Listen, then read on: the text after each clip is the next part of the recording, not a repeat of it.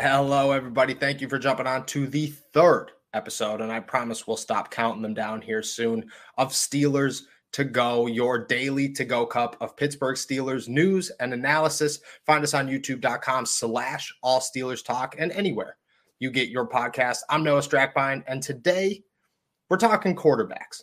For the first time in a long time, there's a quarterback battle in Pittsburgh. And while many want to make it out to be not a quarterback battle, it truly is.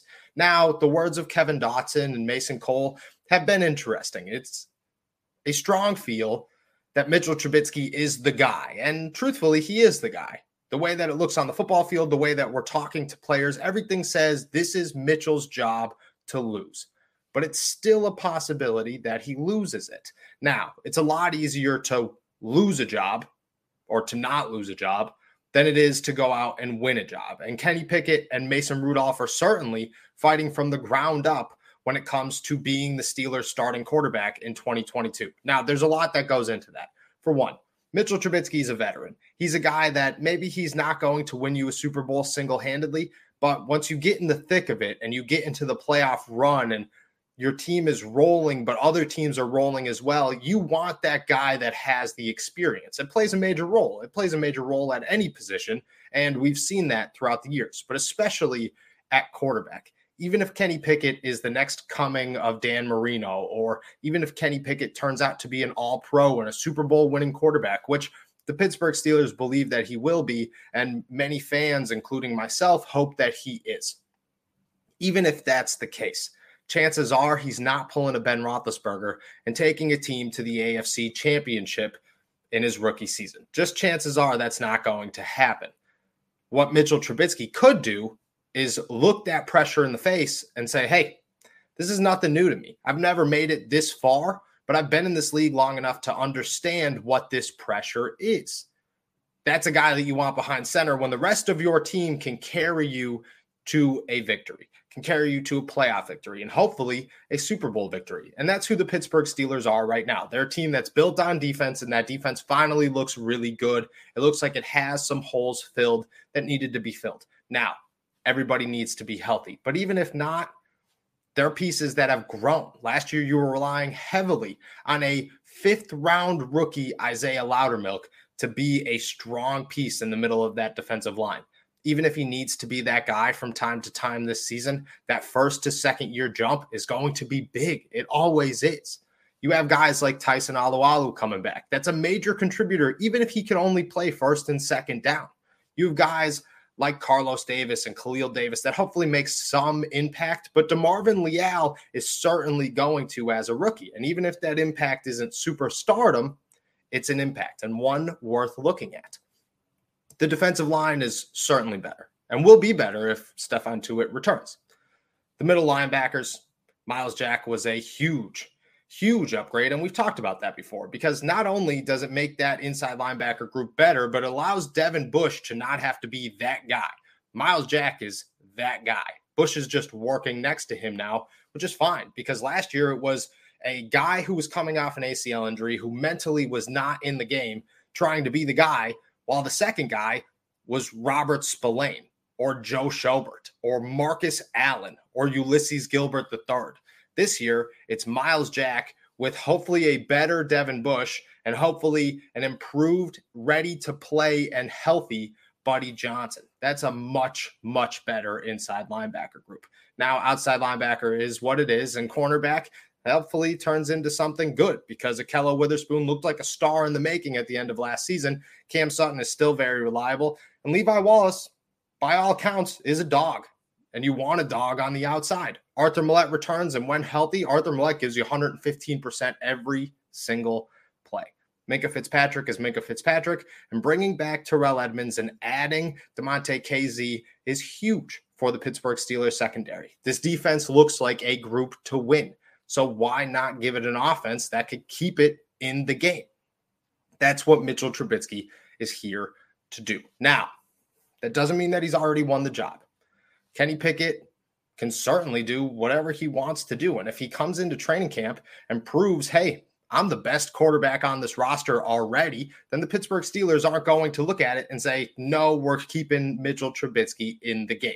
That's not how Mike Tomlin works. That's not how the Pittsburgh Steelers work. It look it looks different and it works different when it's guys like Ben Roethlisberger behind center. Because when you have a Hall of Famer, even if he's aging, he's still your best opportunity to win. But Mitchell Trubisky might not be that guy, and we don't know yet. Right now, he is.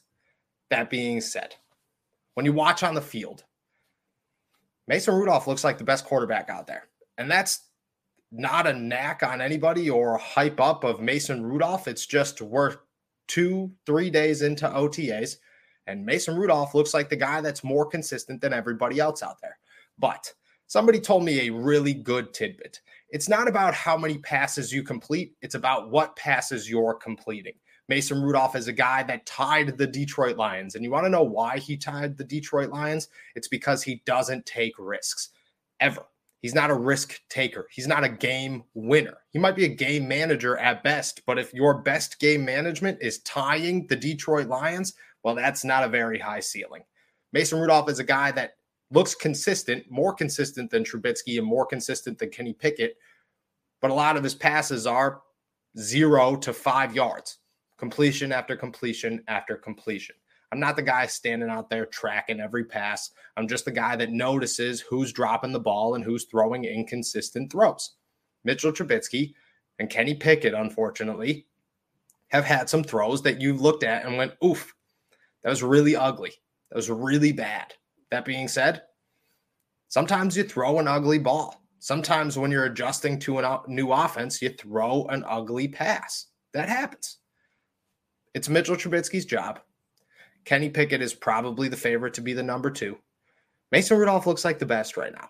Mason Rudolph won't win the job, even if he says that he believes that he does. And he did say that. He said he's been told that he's in this competition as much as everybody else. And he believes that at some point he'll be taking number one reps and the whole nine. He truly, truly believes it. He told me to my face that he believes that his experience gives him somewhat of an advantage in this competition because he's friendly with the teammates already. He knows the building, he knows the city of Pittsburgh as well as anybody in that in that locker room and it's true when you're entering your 5th season in the same team, you know what's going on. Doesn't mean that he has an advantage because he doesn't. Talent is what gives you an advantage. That's why Kenny Pickett was a first round pick because he was the best quarterback in the draft because of his talent. Now, Mitchell Trubisky has the upper hand in the quarterback battle because of his talent. Now, Mason Rudolph doesn't have the talent. He just has the experience. He's just been here. And by all accounts, the Pittsburgh Steelers have done every single thing they can to say, Mason, man, we don't trust you we're going to go out and we're going to get a first round quarterback. We're going to sign somebody in free agency. We're going to go get another one in the seventh round. And yeah, Dwayne Haskins would have been that guy. I understand that. They need four. But still, if you're going to use a draft pick on a quarterback, you're saying, hey, that quarterback has some potential. And that potential is not to start, that potential is to overlap our third guy. That third guy is not going to be Kenny Pickett. It's not going to be Mitchell Trubisky. You don't go out and spend all this money to say, oh, yeah, that's the guy we're going to cut. You cut the guy that's been here for five years and hasn't hasn't done anything with it. That's who you're going to cut. So that's what the Pittsburgh Steelers said is, hey, maybe this is a wasted draft pick, but chances are this is the guy that runs our practice squad while Mason's looking for a new job somewhere. You could probably get something for Mason. We've talked about that before as well. But overall, in the grand scheme of things, Mason doesn't really have a shot, but he does look like the best. And I think that's something to note. Right now, Mason Rudolph looks like the best quarterback on the football field. Mitchell Trubisky's still adjusting, and you could tell he's still adjusting. Kenny Pickett is still adjusting, and you could tell he's still adjusting. Matt Canada's offense is complicated, no matter what anybody wants to say. Matt Canada's offense is not an easy one to learn. There's a lot of moving parts at all times, and maybe to a degree it's too complicated, but I think that that is a whole other conversation to have on whether or not this scheme could work. Mason's going to be the guy that looks best throughout the entire summer. That's something to remember. Time and time again, I'm probably going to come on here and I'm probably going to write about how Mason Rudolph looks like the best quarterback. But he's not the best, and he's not making the best decisions. Remember when Mike Tomlin called Dwayne Haskins check down last season? And everybody was like, oh, yeah, yeah, that's funny.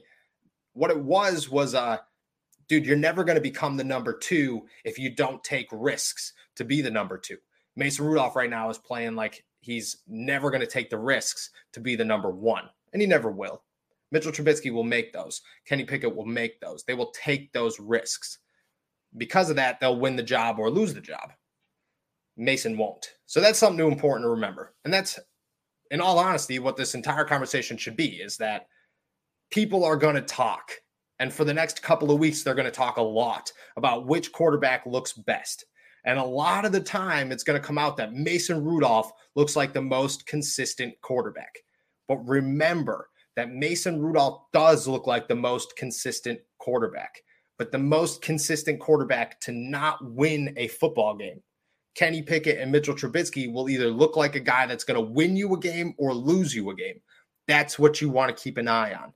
The rest of it, if you're just tying the Detroit Lions and your ceiling's here, that's not what the Steelers are looking for. That's not what a team trying to win a Super Bowl is looking for. They're looking for the guy that's either going to be here or here. Mitchell Trubisky and Kenny Pickett will be here or here. It will decide who's the starter and who's the backup but it will let you know who's real and who's not real. Meanwhile, Mason's going to float and he's going to try his hardest to be the guy that just looks consistent. Don't fall for consistency. I know you're not going to, but this summer, everybody and their mother is going to talk about it. And just sit back, smile, shake your head, and say, hey, if consistency ties the D- Detroit Lions, I don't want consistency.